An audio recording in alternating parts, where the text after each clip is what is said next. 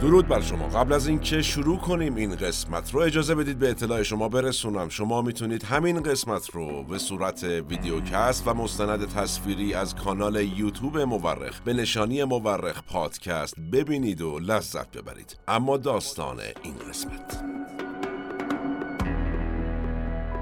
در پاریسی که هیچ کس یاد غم و قصه نمی افتد کار شب و روز من شده گریه و مثل اولاغ در گل ماندن. والله العظیم شب و روزی نیست که در وقت نماز بی اختیار گریه نکنم. وضع مردم و مملکت اینجا را می بینم یاد مملکت خودمان می افتم. دیوانه می شوم. اینها بخشی از نامه محمد حسن امین و زرب خطاب به امین و سلطان نخست وزیر ناصر الدین شاه قاجار بود که از فرانسه نوشته شده و ارسال شده بود. نامه کسی که ما در این قسمت از مورخ خواهیم رفت سراغ زندگی نامش و داستانش. زندگی نامه ای که منبع بسیار خوبی است برای اینکه بدانیم چه بر ملت ایران گذشت بر معیشت و نانشان و این سرگذشت چه تأثیری بر امروز ما داشته. محمد حسن امین و زرب کسی بود که خدمات بسیاری به تجارت و اقتصاد ایران کرد و اولین رئیس مجلس وکلای تجار شد مجلسی که وظیفه ارتباط بین بازرگانان و صنعتگران با حاکمیت رو بر عهده داشت و امروز ما اون رو به اسم اتاق بازرگانی میشناسیمش اما سوال آیا تأسیس مجلس وکلای تجار به همین راحتی بود؟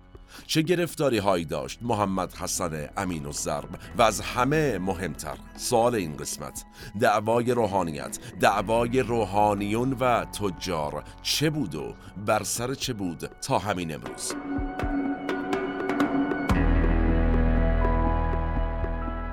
سلام من احمد آشمی هستم و این اپیزود 107 از پادکست مورخه که دی ماه 1402 منتشر میشه. ما در این قسمت رفتیم سراغ محمد حسن امین و زرب کسی که مجلس وکلای تجار رو راه اندازی کرد.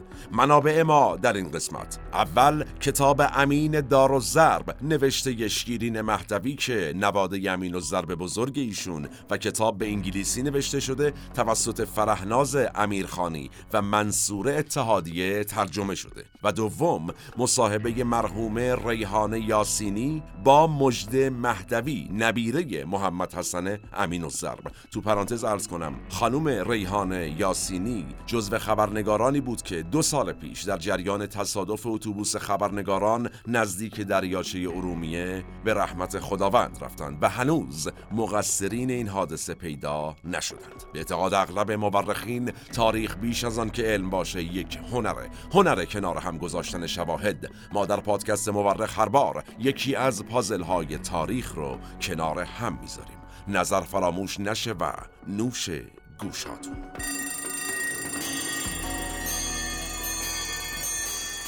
خب قبل از اینکه برسیم به اصل داستان دعوای روحانیون با تاجران توانمند ایرانی دعوایی که تا همین امروز هم ادامه داره و روحانیون اساسا زمانی که کلا بحث اقتصاد از زیر سایشون خارج بشه وارد دعوا می‌شوند و شدند و خواهند شد. احتمالا اجازه بدید به تاریخ این مجلس یعنی مجلس وکلای تجار بپردازیم و بعد مفصل به اون بحث خواهیم رسید.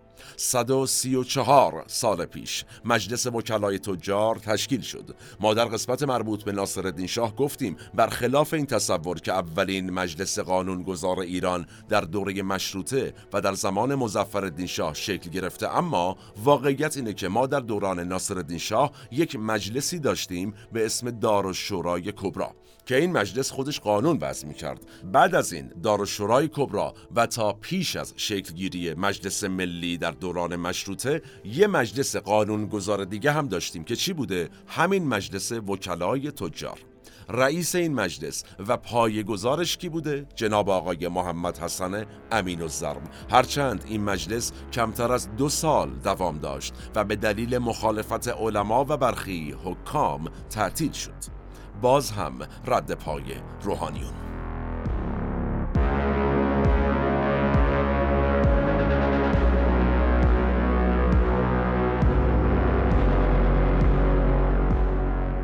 حالا چرا مجلس وکلای تجار اصلا تشکیل شد و بعد چرا باهاش مخالفت کردند علما و روحانیون و درشو بستند برای جواب این سوال باید بریم تو دل زندگی نامه محمد حسن خان امین و زرب این تاجر وطن دوست یعنی حاج محمد حسن صراف معروف به امین و زرب معروف ترین تاجر و صنعتگر قرن 19 هم ایران زمین بوده و البته اولین تاجر ایرانی بود که نمایندگی شرکتش رو رفت تو کشورهای دیگه هم ایجاد کرد جلوتر خواهم گفت. ایشون اولین کارخونه ابریشم ریسی رو در رشت راه اندازی کرد اولین وارد کننده تراکتور با نیروی بخار بود و بعد هم راه آهن رو به ایران آورد. یه جورایی.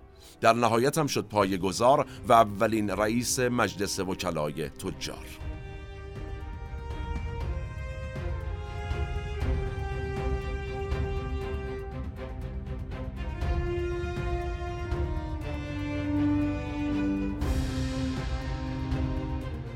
محمد حسن صراف زمان سلطنت محمد شاه قاجار در اصفهان به دنیا اومد تاریخ تولدش البته دقیقا مشخص نیست ولی بنا به زندگی نامه‌ای که توسط پسرش البته نیمه کاره نوشته شده ایشون 60 سال عمر کرده و در سالهای اولیه سلطنت مظفرالدین شاه قاجار دار فانی رو ودا گفته. جالبه پسر ایشون محمد حسین امین الزرب هم مثل پدر نقش مهمی در اقتصاد ایران داشته. و به عنوان پدر برق ایران هم شناخته میشه. چرا؟ چون اولین نیروگاه برق رو تو همین خیابون امیر کبیر یا چراغ برق قدیم تهران راه اندازی می‌کنه ایشون. ضمن اینکه اولین نائب رئیس مجلس شورای ملی هم بوده محمد حسین امین الزر پسر محمد حسن.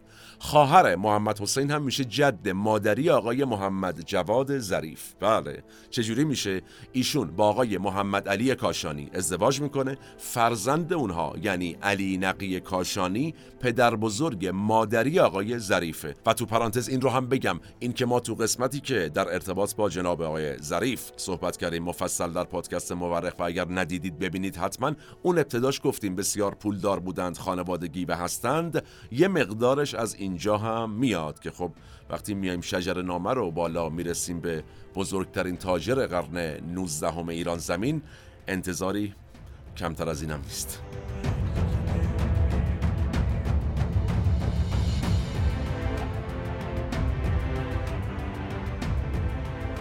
خب همونطور که از لقب این خاندان مشخصه صراف بودن دیگه که بعدا میشن حالا امین و ضرب. شغل آبا و اجدادیشون صرافی بوده. حالا سوال مگه اون زمان هم صرافی بوده؟ به چه دردی میخورده؟ قطعا وجود داشته و به درد میخورده. چرا؟ اون زمان پول نقد اساسا کم بوده کم جابجا جا می شده چون جاده ها پر از دزد و راهزن بوده. نتیجه؟ بیشتر معامله ها با یک کاغذی به اسم برات انجام می شده یعنی چی؟ یه مثال بزنیم. مثلا یک تاجری فرش از کرمان می برده اصفهان. فرش و تحویل خریدار می‌داده. خریدار می‌رفته پیش صراف یا اصطلاحا بانکدار معتمد خودش. یه کاغذی می‌گرفته. آقا فلان قدر بابت خرید فرش در وجه آقای فلانی که فروشنده بوده. این آقایی که فرشو برده بوده کاغذو می‌گرفته برمیگشته کرمان می‌رفته شعبه همون صرافی که کاغذو داده بوده. کاغذو می‌داده جاش پول می‌گرفته. حالا همین صرافی که واسطه بوده شغل آبا و اجدادی خاندان امین و هم بوده.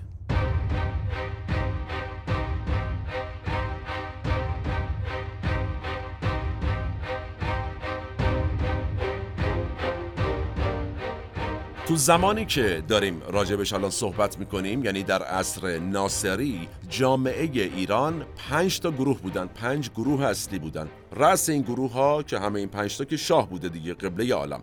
بعد از شاه کیا بودن؟ گروه اول شاهزادگان و در واقع خاندان سلطنتی بودن. گروه دوم کارمندان و نیروهای دولتی بودن که باز رأس اونا هم مستوفی الممالک بوده که چیکار می‌کردن؟ امورات مالی هر ایالت رو در دست داشتن. به عهده اینا بوده. اینم گروه دوم.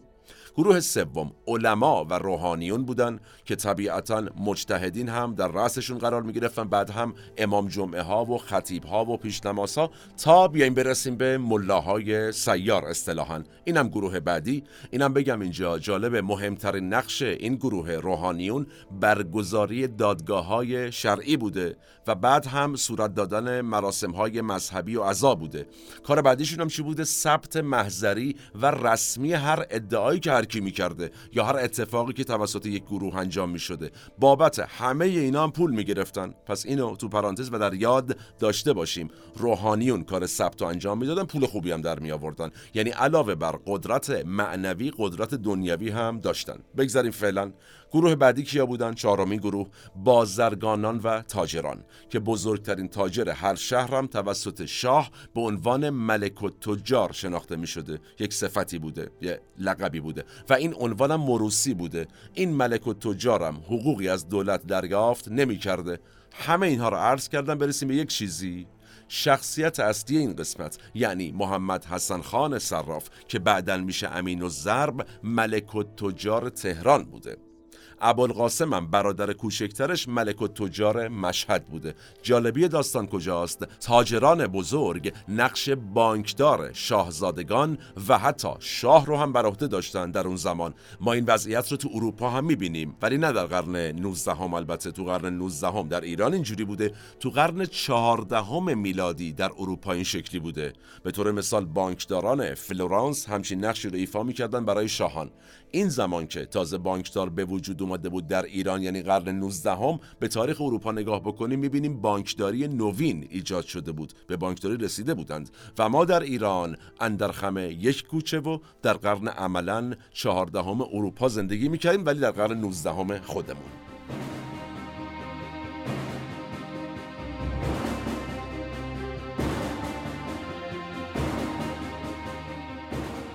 خب چهار تا گروه رو گفتیم در زمان ناصری. شاه که به کنار گروه اول شاهزاده و خاندانشون بودن گروه دوم کارمندان دولتی بعد روحانیون و علما بعدم بازرگانان و تجار. گروه آخر کیا بودن؟ مردمان عادی بدبخت. حالا این واژه بدبخت رو استفاده می‌کنم به خاطر شرایط زندگی بوده. شامل کیان بودن این گروه پنجم مردمان عادی صنعتگران کشاورزان و دهقانان و اتفاقا تاثیر مهمی داشتند. اما در درجه مندی از همه پایین تر بودن. نکته قابل توجه اینه که برخلاف اروپا عنوانها عموما مروسی نبوده در اون زمان. اینم بگم مثلا نجیب زاده و اشراف بنا نبوده تا آخر عمر. دست یک دسته خاصی باشن یا از یک خانواده یا خانواده های خاصی باشن. جابجایی عناوین در اخشار مختلف مملکت تو این پنج تا گروه کاملا طبیعی بوده. مثالش امیر کبیر مثال مهمش. امیر کبیر فرزند آشپز قائم مقام فراهانی بود. شد امیر کبیر.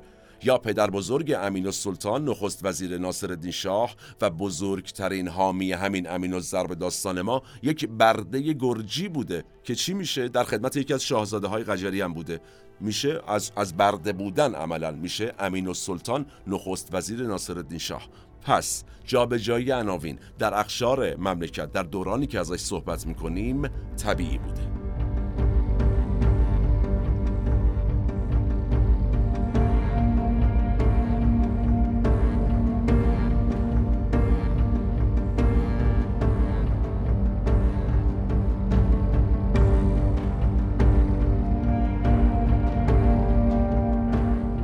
در اون دوران یعنی از زمان آغاز سلطنت قاجار تا پهلوی اقتصاد کشور بر مبنای کشاورزی بوده. عمده محصول ایران هم تریاک بوده. در واقع چجوری الان ایران وابسته است به پسته و زعفرون و مثلا چای و برنج و اینا؟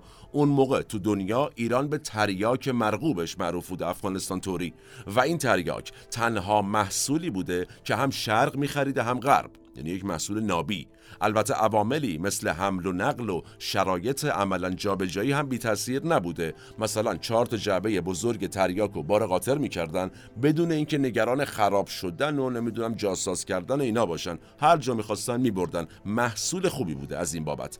سایر محصولات احتمال خرابی و این مسائل رو زیاد داشتن.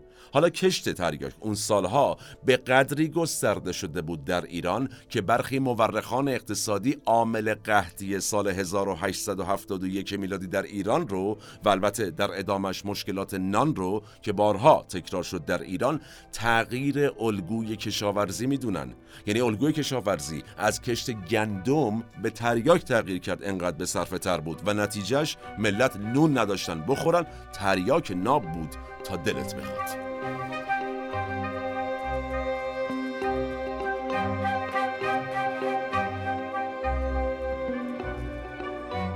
خب تا اینجا مختصر و جمع جور عرض کردم که وضعیت اون روزهای ممالک محروسه ایران چه شکلی بوده. حالا بریم سراغ شخصیت اصلی داستان محمد حسن خان صراف که بعد میشه امین الزر این که میگم بعد میشه حالا جلوتر عرض می‌کنم چه اتفاقی میفته که این لقب رو ایشون به دست میاره. آقای امین الزرب پدرش رو در 13 سالگی از دست میده و مجبور میشه سال 1853 از اصفهان بیاد تهران.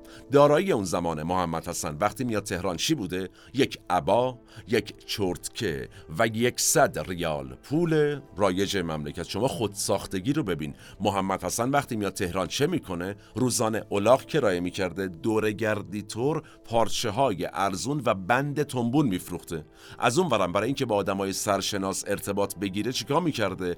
بیشتر وقت سعی می‌کرده این بسات دورگردی رو نزدیک سلمونی حاج هیدر بغل مسجد شاه فعلی در 15 خرداد بنا کنه. چرا؟ چون شنیده بود پاتوق تاجرهای معروف و افراد صاحب نفوذ اونجاست. نهایتا هشت ماه میگذره یکصد ریالش میشه 1400 تومن توانایی رو ببینید. یه نوشته ای هست در تاریخ اقتصاد میگه به گواه حاج علی اصفهانی و حاج عباس اصفهانی که از تاجران معروف آن زمان بودند محمد حسن علاوه بر پشتکار و قناعت دقیق بود و معاملات را سر وقت انجام می‌داد. عامل اصلی پیشرفت محمد حسن خان در این هشت ماه اینا بوده.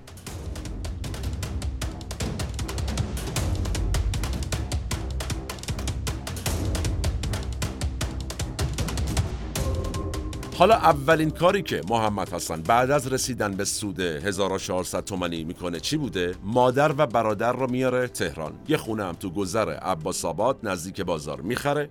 برای برادرش هم یه مغازه اجاره می‌کنه یه حجره اجاره می‌کنه که وایسه کار کنه. اینم واقعا قابل تأمل تاریخ رو ببینیم. اون زمان با تمام فلاکتی که در زمان قاجار وجود داشت مخصوصا برای اون گروه پنجم مردم عادی که عرض کردم یه جوون اگر هشت ماه با پشت کار و قناعت کار می‌کرد حلال خور هم بود با دور گردی و کش تنبون. می‌تونست خونه بخره جای خوب مغازه هم اجاره بکنه. اما امروز تا آخر عمر هم همون جوان با پشت کار و قناعت و حلال خوری کار کنه بگذاریم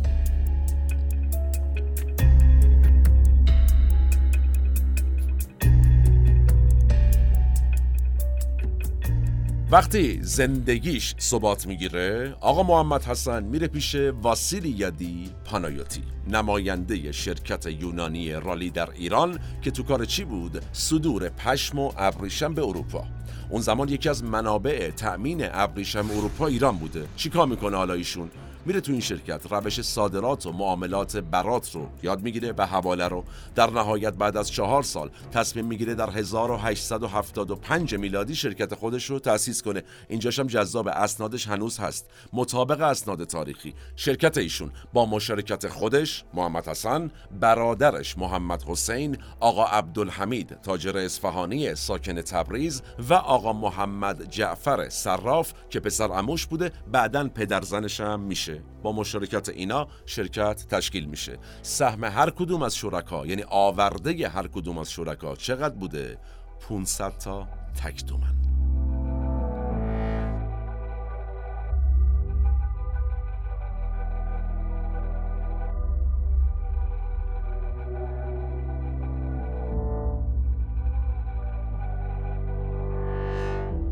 1863 میلادی. بیایم جلوتر. سال سرنوشت بود این سال برای محمد حسن صراف.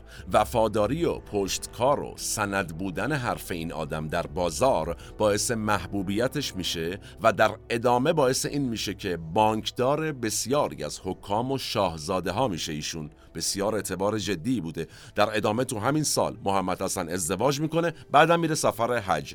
نکته سفر حج چیه؟ جالب تاریخش. اون زمان اینجوری نبوده دیگه. مثلا بری راحت بیای. یک سال حداقل طول میکشیده. همین موضوع هم باعث می‌شده که این سفر فقط زیارتی نباشه تجارتی هم باشه. اگر توانمندی بود اون آدمه. اینم جالبه بگیم. مسیر حج چجوری بوده؟ اول می‌رفتن انزلی از اونجا روسیه بعد می‌رفتن استانبول بعد مصر سوئز در نهایت عربستان و مکه. معمولا مسیر برگشتن برای زیارت عتبات عالیات از طریق عراق بوده. حالا این مسیر رو محمد حسن داشته می‌رفته دیگه. با وجودی که اون زمان روسیه به لحاظ صنعتی و تکنولوژی عقبتر از اروپا بود اما محمد حسن اونجا خط آهن می‌بینه. در ادامه مسیر تراکتوری می‌بینه که با نیروی بخار کار می‌کنه. تو مصر میره استانبول حمام و بهداشت فردی می‌بینه. همه اینا باعث یه تحول درونی میشه در این آدم. تو نامه هایی که از اون دوران باقی مونده امین و ضرب از مشارکت زنان و حتی پیاده راه رفتن زنان کنار همسرانشون تو خیابون تعجب می‌کرده. شما کار و فرهنگ رو ببین.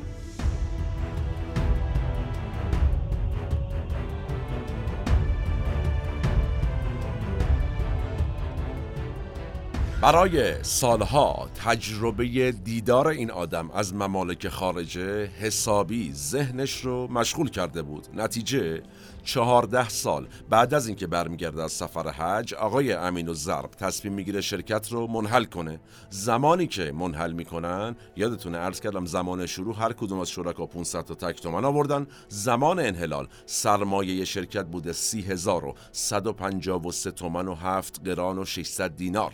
که این رو تقسیم می‌کنن. امین ضرب چه می‌کنه؟ کاسبی شخصی خودش رو میندازه.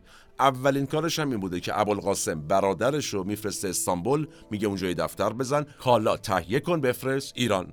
تجارت محمد حسن بر پایه صادرات تریاک، پشم و ابریشم و شال کرمان بوده. همه این تجربه هایی که از کجا میاد؟ سالهای اخیری که کار کرده بود. از اون ورم چی می آورده منچستر منسوجات می آورده از آلمان ظروف بلور و پارچه های گلدوزی. از انگلیس چینی و شیشه. از روسیه هم شمع و کالاهای فلزی. در واقع کالاهای لوکس جورایی.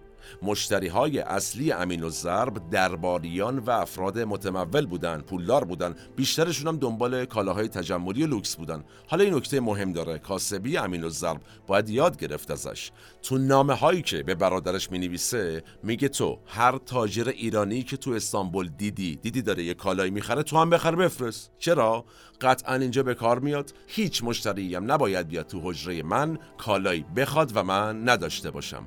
در واقع علاوه بر کالاهای تجملاتی محمد حسن به فکر کالاهای عامه مردم هم بوده. کالایی که به درد مردم بخوره. مثلا یه نامه داره خیلی جذابه در مورد شیشه شیره. نوشته که به سبب مرض و قحطی شیر مادران کم شده است. محمد علی هم بیتابی می‌کند. پرانتز بگم محمد علی پسرشه. ابوالقاسم. چند ممه؟ بگیر و بفرست. اینم سریع تو پرانتز بگم. منظورش از ممه شیشه شیره. هنوز هم یه سری از مخصوصا اعراب به شیشه شیر میگن ممه.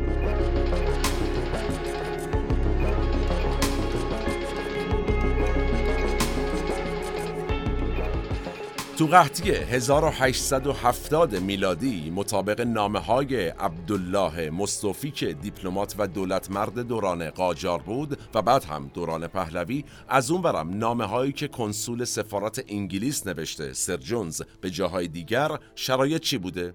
نوشتن که بعد از اینکه هیچ موش، گربه و سگی باقی نمانده مردم رو به مردخاری آوردند و شروع به خارج کردن اجساد مردگان از قبر کردند. تو تاریخ هم اومده که اون زمان روزی 100 تا 150 نفر تلف می شدند از گشنگی و تشنگی.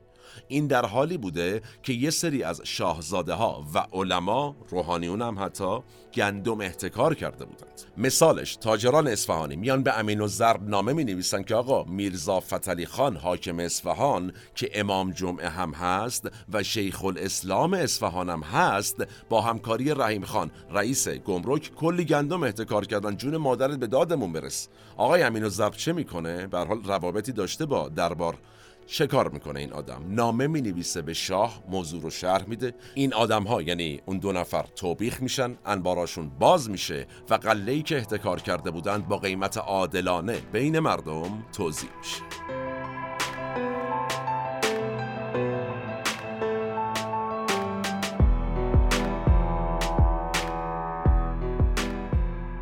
حالا اولین ملاقات امین و با شاه کی بوده؟ داستان اینجوری بوده که توی تایمی قیمت تریاک افت می‌کنه. محمد حسن صراف شروع می‌کنه خرید کل تریاک موجود تو ایران. از بقیه میره دستی می‌گیره پول کم میاره هر چی تریاک جمع می‌کنه نگه میداره قیمت میره بالا و این تریاک رو میفروشه به هنگ کنگ. چقدر سود می‌کنه؟ 300 هزار تومن روی فقره فاکتوری که می‌زنه برای هنگ کنگ سودش بوده. این خبر به ناصرالدین شاه می‌رسه. شاه قاجار ایشون رو به خدمت میپذیره و نشان درجه دوی شیر و خورشید رو به امین و ضرب میده و در نهایت هم در 1877 میلادی امور زرابخانه تهران سپرده میشه به محمد حسن صراف به دستور شاه قاجار. اینجاست که دیگه لقب امین و ضرب بهش داده میشه. به جای محمد حسن صراف بهش میگن محمد حسن امین و ضرب که در تاریخ هم با این اسم از ایشون یاد میشه.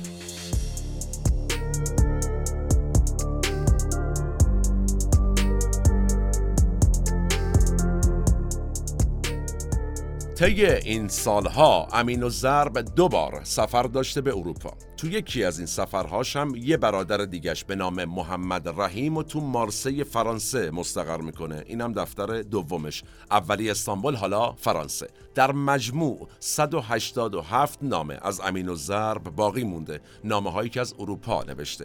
ماحصل این نامه ها نشان از حسرت زندگی اروپاییان و عقب ماندگی ایرانیان داره در دل امین و ضرب. تو این نامه ها به سراحت نوشته امین و ضرب که علت پیشرفت اروپاییان امنیت اقتصادی حاکم بودن قانون و فعال بودن تمام اقشار جامعه است یه جای دیگه از نامهاش هست خیف نگم. نوشته اینجا از طلوع آفتاب زن و مرد و حتی سگها مانند مورچه به دنبال کار و صنعت خود هستند. اما مردم ایران از طلوع آفتاب بیکار لب جوی نشسته و بیکار و در پی فضولی در زندگی دیگران هستند که فلانی چه کرد و فلانی چه پوشید. از انجام هر کاری هم فراری هستند و دنبال تنپروری هستند. در اینجا در اروپا احدی حق ندارد مال کسی را تصاحب کند. حال می‌خواهد پسر شاه باشد یا برادر شاه. جالبه.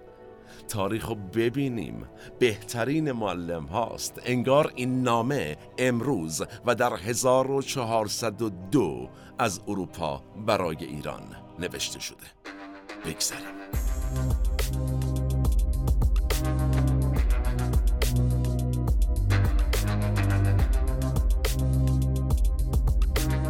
امین و زب که حالا کارگزار دولت هم شده بود هر دفعه که می‌رفت سفر کلی هدیه و جواهر برای شاه و درباریان می آورد طبیعتا. ایشون سعی می کرد از نفوذ خودش برای حل مشکلات بازرگانان استفاده کنه. مثال بزنیم. یکی از مشکلات بازرگانان عوارض و مالیات بوده. یعنی چی؟ خیلی نکته جذابیه و ببینید تفاوت بازرگان ایرانی و خارجی رو. در واقع به زبون امروزی تحریم داخلی. مثلا اگر یک تاجر خارجی در ایران می‌خواسته کار بکنه نهایتا 5 درصد عوارض گمرکی بعد می‌داده. کالاشو می آورده تو میبرده هر که می‌خواسته. اما تاجر ایرانی علاوه بر اون 5 درصد یعنی علاوه بر مالیات ورود یا خروج باید عوارض راهداری هم می‌داده. و این عوارض راهداری چی بوده؟ به هر شهری می‌رسیده حاکم اون شهر می‌گفته که سهم ما رو بده بیاد عوارضی ما رو بده بیاد نمی‌ذارم رد حرفا نیست. در واقع یک تاجر خارجی 5 درصد یک ایرانی 16 تا 25 درصد می‌داده. آقای امین الزر پا میشه میره پیش شاه میگه آقا این داستان چه وضعی گناه دارن؟ شاه چه می‌کنه؟ نصیر و دوله وزیر تجارت رو عزل می‌کنه اما ظلم و باجگیری حاکمان همچنان ادامه داشته. البته اینم بگیم یه جورایی حاکمان هم مجبور بودن این کارو بکنن. چرا که برای اینکه یک نفر حاکم یک ایالت بشه اون زمان باید میومده یه هزینه‌ای به شاه می‌داده. خب اونم می‌رفته به زور از مردم می‌گرفته دیگه عوارضی می‌گرفته. عملا خانه از پای بست ویران بوده و تاریخ تکرار میشه.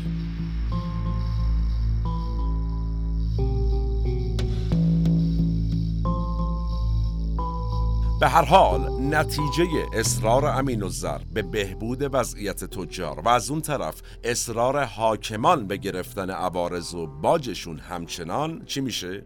در جولای 1884 میلادی میرزا یوسف خان مصطفی الممالک دستور میده که آقا جان جلسه ای با حضور تجار برگزار بشه. در نهایت هم بعد از بررسی مشکلات در 31 ژوئیه 1884 مجلس وکلای تجار با عضویت ده نفر در تهران تشکیل میشه و مقرر می شود در سایر ایالات هم این مجلس تشکیل بشه. حالا اساسنامه چی بوده؟ اساسنامه این مجلس پنج تا فصل داشته. یک امنیت مالی. دو ایجاد سه دفتر برای ثبت دارایی ها و مستقلات. سه ایجاد یک بانک ایرانی. هرچند کوچک. و چهار حمایت از منافع تجار ایرانی در مقابل بازرگانان خارجی. در راستای افزایش صادرات و جلوگیری از واردات کالاهای غیر ضروری. و پنجمی چی بوده؟ تعیین جزئیات حقوق گمرکی آقا سر و سامون بدیم گمرکو. از اون برم یه سری قانون مشخص بکنیم برای سر و سامون دادن به امور تجار ورشکسته و رسیدگی به مشاجرات و دعواهای مربوط به همین امور تجاری و مستقلات. این اساسنامه مجلس وکلای تجار بود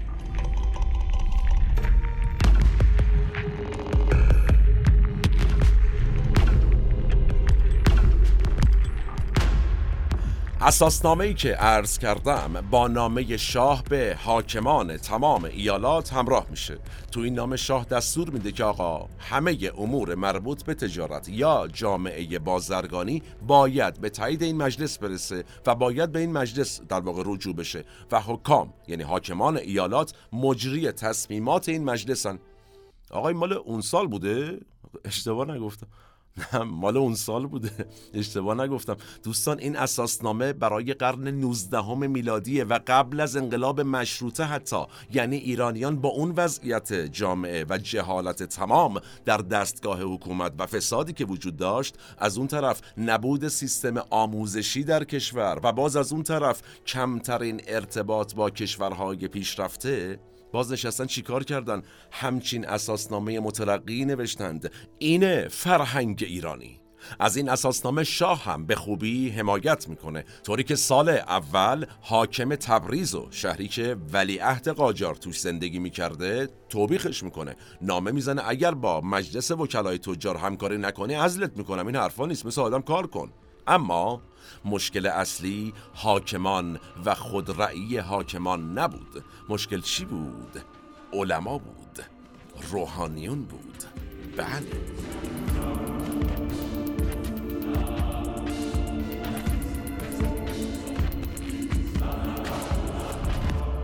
ابتدای این قسمت زمانی که پنج گروه اصلی جامعه رو شرح دادیم عرض کردم که علما یکی از کارهای مهمشون کارهای غذایی و امورات ثبتی بود. کلی هم پول در می آوردن. اینو عرض کردم به خاطر بسپارید. مال اینجا بود. حالا یه مجلس وکلای تجاری اومده بود می‌خواست این اختیار رو بگیره. هم اختیار می‌رفت هم پول. یعنی دیگه علما فقط بعد می‌رفتن به امورات مذهبیشون رسیدگی می‌کردن. و نتیجه درگیری علما و تجار شروع شد. اولین درگیری بین علما و مجلس وکلای تجار سر تعیین وضعیت ورشکستگی ایجاد شد. قبلا چجوری بوده؟ قبل از این مجلس یه تاجری میومده می‌گفته ورشکست شدم می‌رفته پیش روحانی شهر که حاکم شهر هم بوده رشوه می‌داده وضعیت اموال رو به نفع خودش تغییر می‌داده. در واقع همین جمله مفلس فی امان الله هم از همینجا میاد دیگه. و کار در میومده یعنی طرف پول مردم رو میخورده یه پولی به روحانی شهر می‌داده. روحانی شهر هم می‌گفته که آقا این مفلسه مفلس فی امان الله مفلس که به امان خداست. کسی حق نداره باش کاری داشته باشه. اما حالا که مجلس وکلای تجار اومده بود می‌گفت این حرفا نیست. ما قانون گذاشتیم اولویت با طلبکاراست. طلبکارا اول پولشون رو بگیرن چیزیمون مفلس. یا مثلا بحث تقسیم ارث وقتی پیش می اومد عالم شهر روحانی شهر می اومد. هر جور صلاح می‌دونست چیز می‌کرد دیگه تقسیم می‌کرد بدون قانون. یعنی از رو شکمش تقسیم می‌کرد مال یارو رو. مجلس وکلای تجار اومد گفت این حرفا نیست قانون داره. طبق قانون ارث تقسیم میشه. نتیجه این دعواها هر روز بیشتر شد و وزیر تجارت اون زمان مخبر الدوله که یه آدم فاسد و رشوه هم بود اومد سمت علما و روحانیون. در نهایت سنگندازی و تهدیدها و منبرهای روحانیون می‌رفتن منبر داد و بیداد که آی فلان و اینا. انقدر اینا زیاد میشه که مجلس وکلای تجار تبریز همه از ترس استعفا میدن در میرن. بعدم قزوین این اتفاق میفته و در کمتر از دو سال کل مجلس های وکلای تجار که داشت ارتقا می‌داد فرهنگ و توان اقتصادی جامعه رو منحل میشه. بله باز هم رد پایه. بله.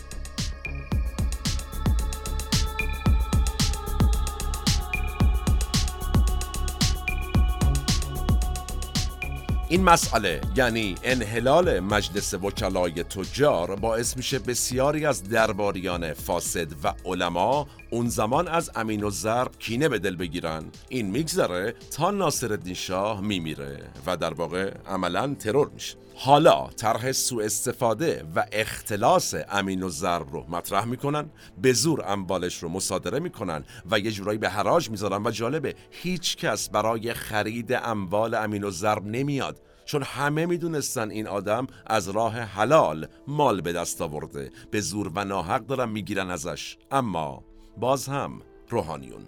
آقا میرزای واعظ آشتیانی مجتهد بزرگ اون زمان زیر صورت جلسه مصادره اموال امین و ضرب رو.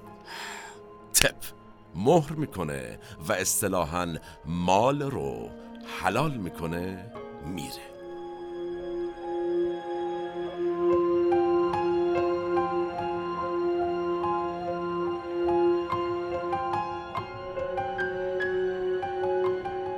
حالا یه سوالی پیش میاد. توی اون فضا و قدرت عجیب روحانیون این جسارت امین و زر برای ایستادن جلوی روحانیون از کجا اومده بود؟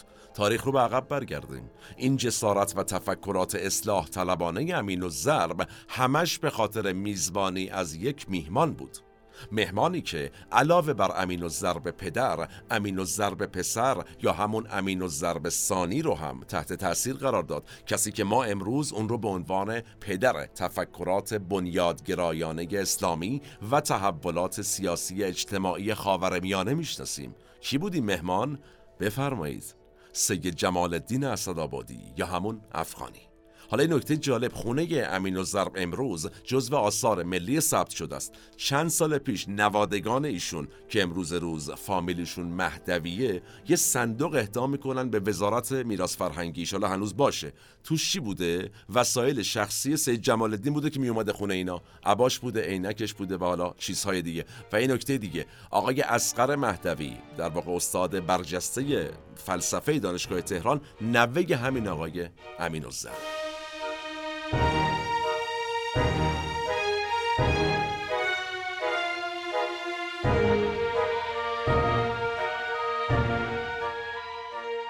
حالا چی شد که پای سید جمال الدین اسدآبادی به خونه امین و باز شد به خونه تاجر؟ وقتی سید جمال به دعوت ناصر شاه قاجار میاد ایران برای میزبانی از این آدم رقابت ایجاد میشه تو دربار و درباریان. اعتماد و سلطنه که وزیر انتباع بوده و یه نقش جدی داشته در دعوت از این عالم مشهور بیشترین شانس رو داشته که آقا این بابا اومد قطعا شاه امر می‌کنه که بیاد خونه من. اما زمانی که سید جمال می‌رسه ایران شاه قاجار امر می‌کند که میزبان امین و زرب باشد. حالا یه خاطرم بگم. یه بار سید جمال با امین زرب میره بیش شاه قاجار ناصرالدین شاه میگه من مانند شمشیری برنده هستم در دست شما مرا عاطل نگذارید مرا بر هر کار عمده بر ضد هر دولتی بیاندازید زیاده از شمشیر برش دارم. همین جملات باعث میشه ناصر شاه بترسه. چند روز بعدم به امین الزر پیغام میده که محترمانه نسخهشو بپیچ از ایران اخراجش کن بره رد کارش داستان میشه. به هر حال همه اینها رو گفتم به این تأثیره برسم. زمانی که سید جمال تو خونه امین الزرب مهمان بوده این تاثیرات رو این آدمه می‌ذاره و البته رو آدمای دیگه می‌ذاره. مثال بزنیم. یکی از خدمه امین الزرب که وظیفه انجام امورات سید جمال بر داشته تمیز کنه غذا بیاره ببره و فلان و اینها کی بوده؟ یک جوانی بوده به نام میرزا رضای کرمانی. بله. ما در قسمت مربوط به ناصر شاه مفصل گفتیم از میرزا رضا و تأثیری که از سید جمال گرفت و در نهایت هم رفت ترور کرد ناصر شاه و حتما ببینید و بشنوید اون قسمت واقعا جذابه و یک شانسی هم میاره امین و ضرب. این جوون کرمانی به سفارش امین اقدس همسر ناصر شاه میاد تو خونه امین و ضرب کار می‌کنه. اگر این سفارش نبود که امین و ضرب و همون موقع علما کله پا کرده بودن چرا که بهش اتهام می‌زنن که تو در نقشه ترور ناصر شاه دخیل بودی. این میرزا رضا اصلا کارگر تو بوده تو هماهنگ کردی. حالا امین اقدس همون موقع میاد میگه آقا من اینو سفارش کردم فرستادم قضیه کنسل میشه عملا ناکام میمونه.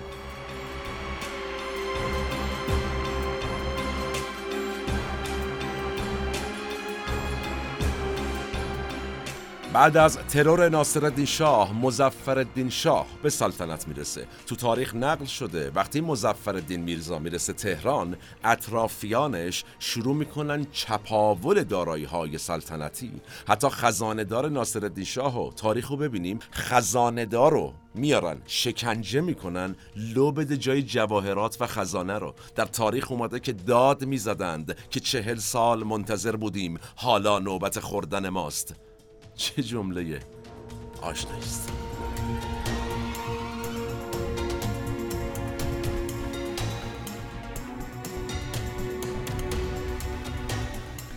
خلاصه شاه میمیره جابجایی قدرت صورت می‌گیره و اصطلاحا مدیران اتوبوسی عوض میشن تا بحران نان به وجود میاد در ایران. مظفرالدین شاه و اطرافیانش که حالا عملا مدیران مملکت شده بودن اطلاعی اصلا نداشتن از حکومت داری. فقط بلد بودن بخورن. نتیجه نتونستن وضعیت کشور را کنترل کنن. پس شاه به ناچار میره سراغ امین و سلطان و اون رو می‌کنه نخست وزیر. امین و سلطان هم یه شورایی تشکیل میده و محمد حسن امین و زرب که حالا دیگه اون محبوبیت سابقم نداشت رو می‌کنه رئیس اون شورا. چرا میگم محبوبیت نداشت؟ حالا در چشم مردم به لطف روحانیون البته امین و زرب کسی بود که اختلاس کرده بود مال حرام خورده بود و علما همین رو تایید کرده بودن.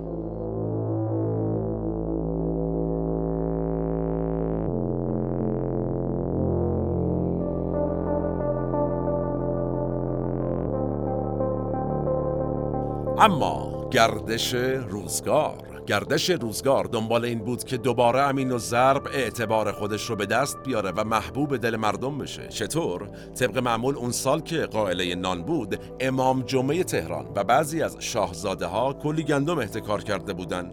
زهیر الاسلام جالبه. آقای زهیر الاسلام که امروز یکی از محله های تهران به نامشه علاوه بر امام جمعه تهران بودن داماد ناصر شاه هم بود و برادر زن مظفرالدین شاه. هیچ کس جرأت برخورد با ایشونو پس نداشت. اما آقای امین الزر میره سراغش میگه آقای زهیر الاسلام شما کلی گندم احتکار کردی مردم بدبخت کشتن. من می‌خرم. آقا من می‌خورم دیگه. و می‌دونم کجا احتکار کردی. نگو مال من نیست. زهیر الاسلام زبل بوده دیگه. میگه چرا نرفتی سراغ بقیه؟ امین الزرب زبلتر. میگه خب شما مجتهد شهری. اقوام شاه هم هستی. شما بفروشی بقیه هم میفروشن. آقا من خرواری ده تومان می‌خرم. آقای زهیر الاسلام خب به هر حال عالمی بوده و امام جمعه و فلان و اینها. میگه ده تومن کم چل تومن مردم دارن میمیرن حالا. امین بالا پایین با سیاست در واقع چماق و هویج نهایتا خرواری ده تومن رازیش می‌کنه می‌خره. تو پرانتز بگم حاکم شهر و امام جمعه تهران گندم احتکار کرده بود و مردم داشتن میمردن. به هر حال بعد از اینکه ایشون راضی میشه و میفروشه الباقی احتکار کننده ها هم میفروشن و دوباره این اتفاق باعث میشه امین و ضرب سربلند بشه و تبدیل بشه به ناجیه مردم و جالبی داستان و تاریخ که هیچ کس نه به شاهزاده ها و نه به زهیر الاسلام امام جمعه و مجتهد اون زمان شهر تهران نگفت بالای چشت ابرو.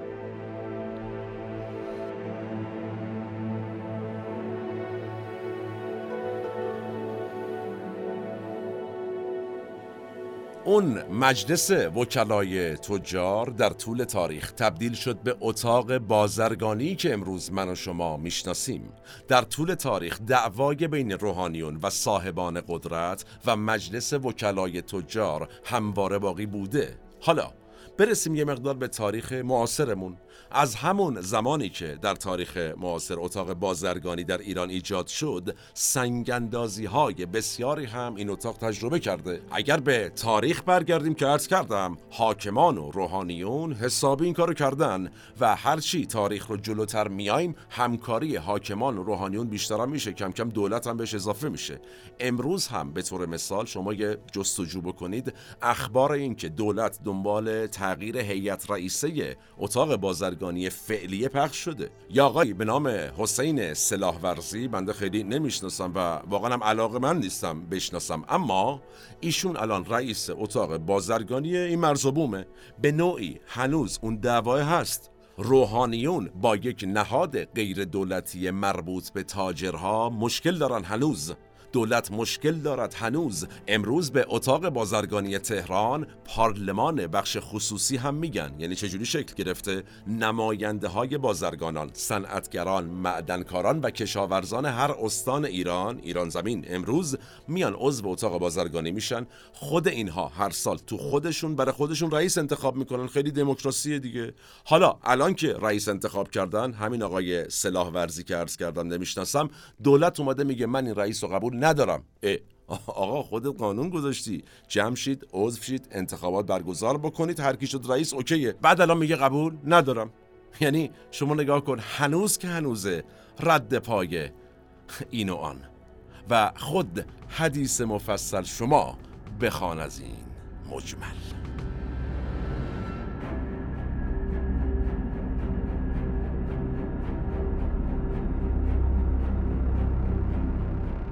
و اما سرنوشت محمد حسن خان صراف یا محمد حسن خان امین و زرب چه شد؟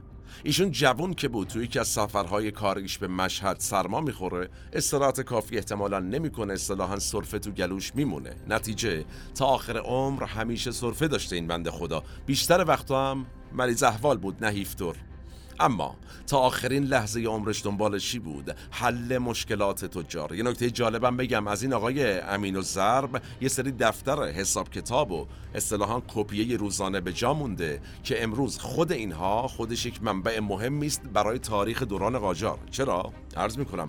ثروت محمد حسن امین و زرب زمانی که از دنیا میره نزدیک به چهار میلیون بوده. اوایل مزفر شما کار رو ببین. و این دارایی دارایی کسی بوده که تمام تلاشش رو می‌کرده که تجارت ایران رو کمی و فقط کمی به چیزی نزدیک کنه که در کشورهای غربی این آدم دیده بود. در نهایت همونطور که عرض کردم تولد امین الزر مشخص نیست. اما بعد از 60 سال حدودن و در اوایل سلطنت مزفر شاه ایشون از دنیا میره و جنازش به نجف منتقل میشه و اونجا به خاک سپرده میشه.